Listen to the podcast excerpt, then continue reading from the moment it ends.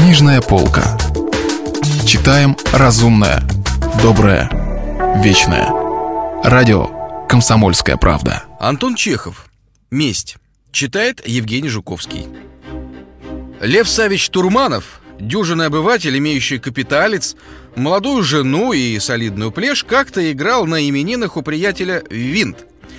После одного хорошего минуса, когда его в пот ударило, он вдруг вспомнил, что давно не пил водки.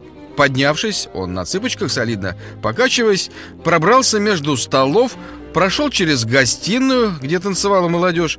Тут он снисходительно улыбнулся и отечески похлопал по плечу молодого жидкого аптекаря. А затем юркнул в маленькую дверь, которая вела в буфетную. Тут на круглом столике стояли бутылки, графины с водкой. Около них, среди другой закуски, зеленее луком и петрушкой, лежала на тарелке наполовину уже съеденная селедка. Лев Савич налил себе рюмку, пошевелил в воздухе пальцами, как бы собираясь говорить речь, выпил и сделал страдальческое лицо. Потом ткнул вилкой в селедку и... Но тут за стеной послышались голоса. «Пожалуй, пожалуй», — бойко говорил женский голос. «Только когда это будет?» «Моя жена», — узнал Лев Савич. «С кем это она?» «Когда хочешь, мой друг», — отвечал за стеной густой сочный бас. «Сегодня не совсем удобно. Завтра я целешенький день занят». «Это Дегтярев», — узнал Турманов в басе одного из своих приятелей. «И ты, Брут, туда же. Неужели и его уже подцепило? Экая ненасытная неугомонная баба. Дня не может продышать без романа». «Да, завтра я занят», — продолжал Бас. «Если хочешь, напиши мне завтра что-нибудь. Буду рад и счастлив. Только нам следовало бы упорядочить нашу корреспонденцию. Нужно придумать какой-нибудь фокус. Почтой посылать не совсем удобно. Если я тебе напишу, то твой индюк может перехватить письмо у почтальона. Если ты мне напишешь, то моя половина получит без меня и, наверное, распечатает. Как же быть? Нужно фокус какой-нибудь придумать. Через прислугу посылать тоже нельзя, потому что твой Собакевич, наверное, держит в Ежовых горничную и лакея. Что он, в карты играет? Да, вечно дуралей проигрывает. А значит, в любви ему везет, засмеялся Дегтярев. Вот, мамочка, какой фортель я придумал. Завтра ровно в 6 часов вечера я, возвращаясь из конторы, буду проходить через городской сад, где мне нужно повидаться со смотрителем. Так вот ты, душа моя, постарайся непременно к 6 часам, не позже, положить записочку в ту мраморную вазу, которая, знаешь, стоит налево от виноградной беседки. Знаю, знаю. Это выйдет и поэтично, и таинственно, и ново. Не узнает ни твой пузан, ни моя благоверная. Поняла? Лев Савич выпил еще одну рюмку и отправился к горному столу. Открытие, которое он только что сделал, не поразило его, не удивило и немало не возмутило. Время, когда он возмущался, устраивал сцены, бронился и даже дрался, давно уже прошло. Он махнул рукой и теперь смотрел на романы своей ветреной супруги сквозь пальцы. Но ему все-таки было неприятно. Такие выражения, как «индюк», «собакевич», «пузан» и прочее, покоробили его самолюбие. «Какая же, однако, каналья этот Дегтярев?» — думал он, записывая минусы. «Когда встречается на улице таким милым другом прикидывается, скалит зубы и по животу гладит, а теперь поди-ка, какие пули отливает. В лицо другом величает, а за глаза я у него и индюк, и пузан». Чем больше он погружался в свои противные минусы, тем тяжелее становилось чувство обиды.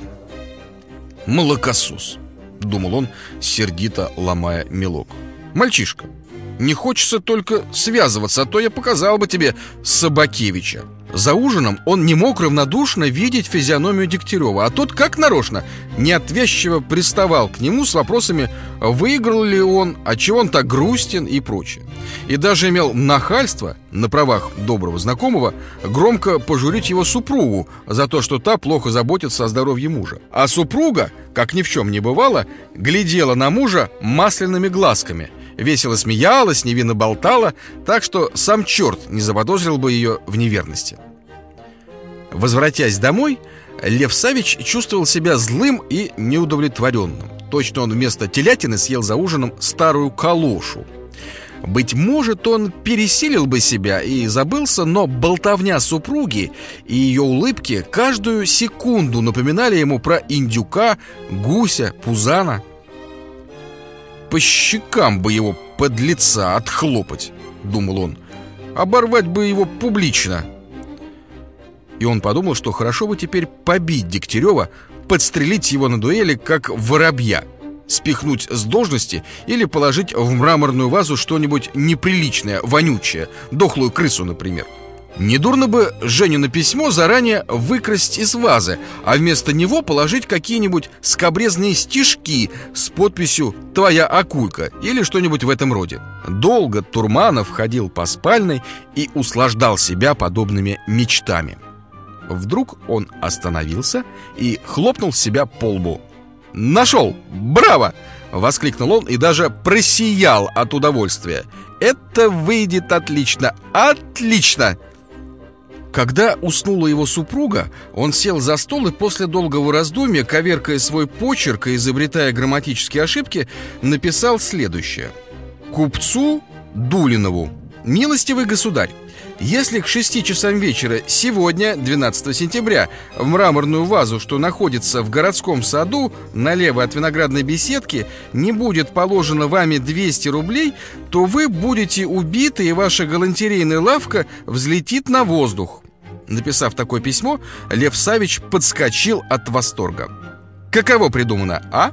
Бормотал он, потирая руки. Шикарно! Лучше мести сам сатана не придумает. Естественно, Купчина струсит И сейчас же донесет полиции. А полиция засядет к шести часам в кусты. И цап-царап его голубчика Когда он за письмом полезет то-то струсит. Пока дело выяснится, так успеет каналья и натерпеться, и насидеться. Браво!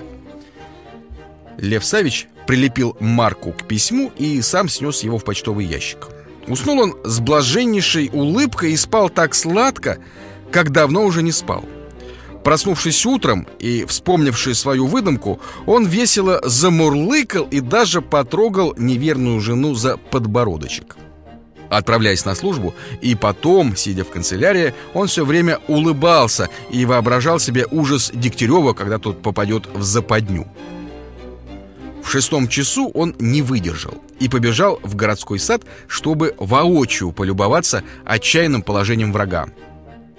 «Ага», — подумал он, встретив городового. Дойдя до виноградной беседки, он сел под куст и, устремив жадные взоры на вазу, принялся ждать. Нетерпение его не имело пределов.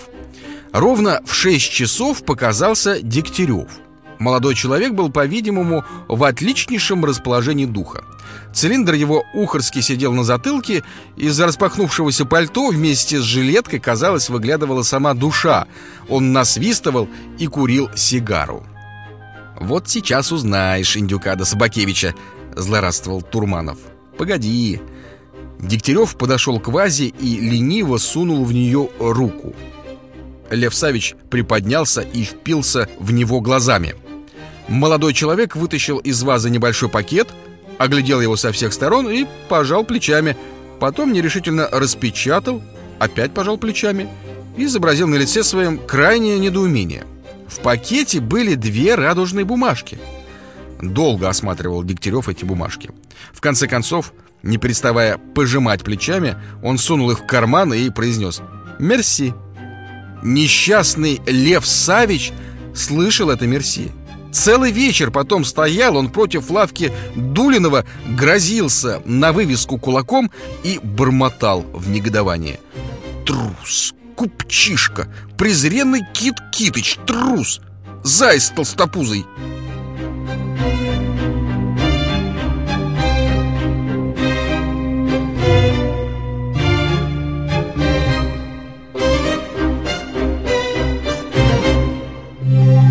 Если вы пропустили главу любимого произведения или хотите послушать книгу целиком, добро пожаловать к нам на сайт kp.ru слэш радио раздел «Книжная полка».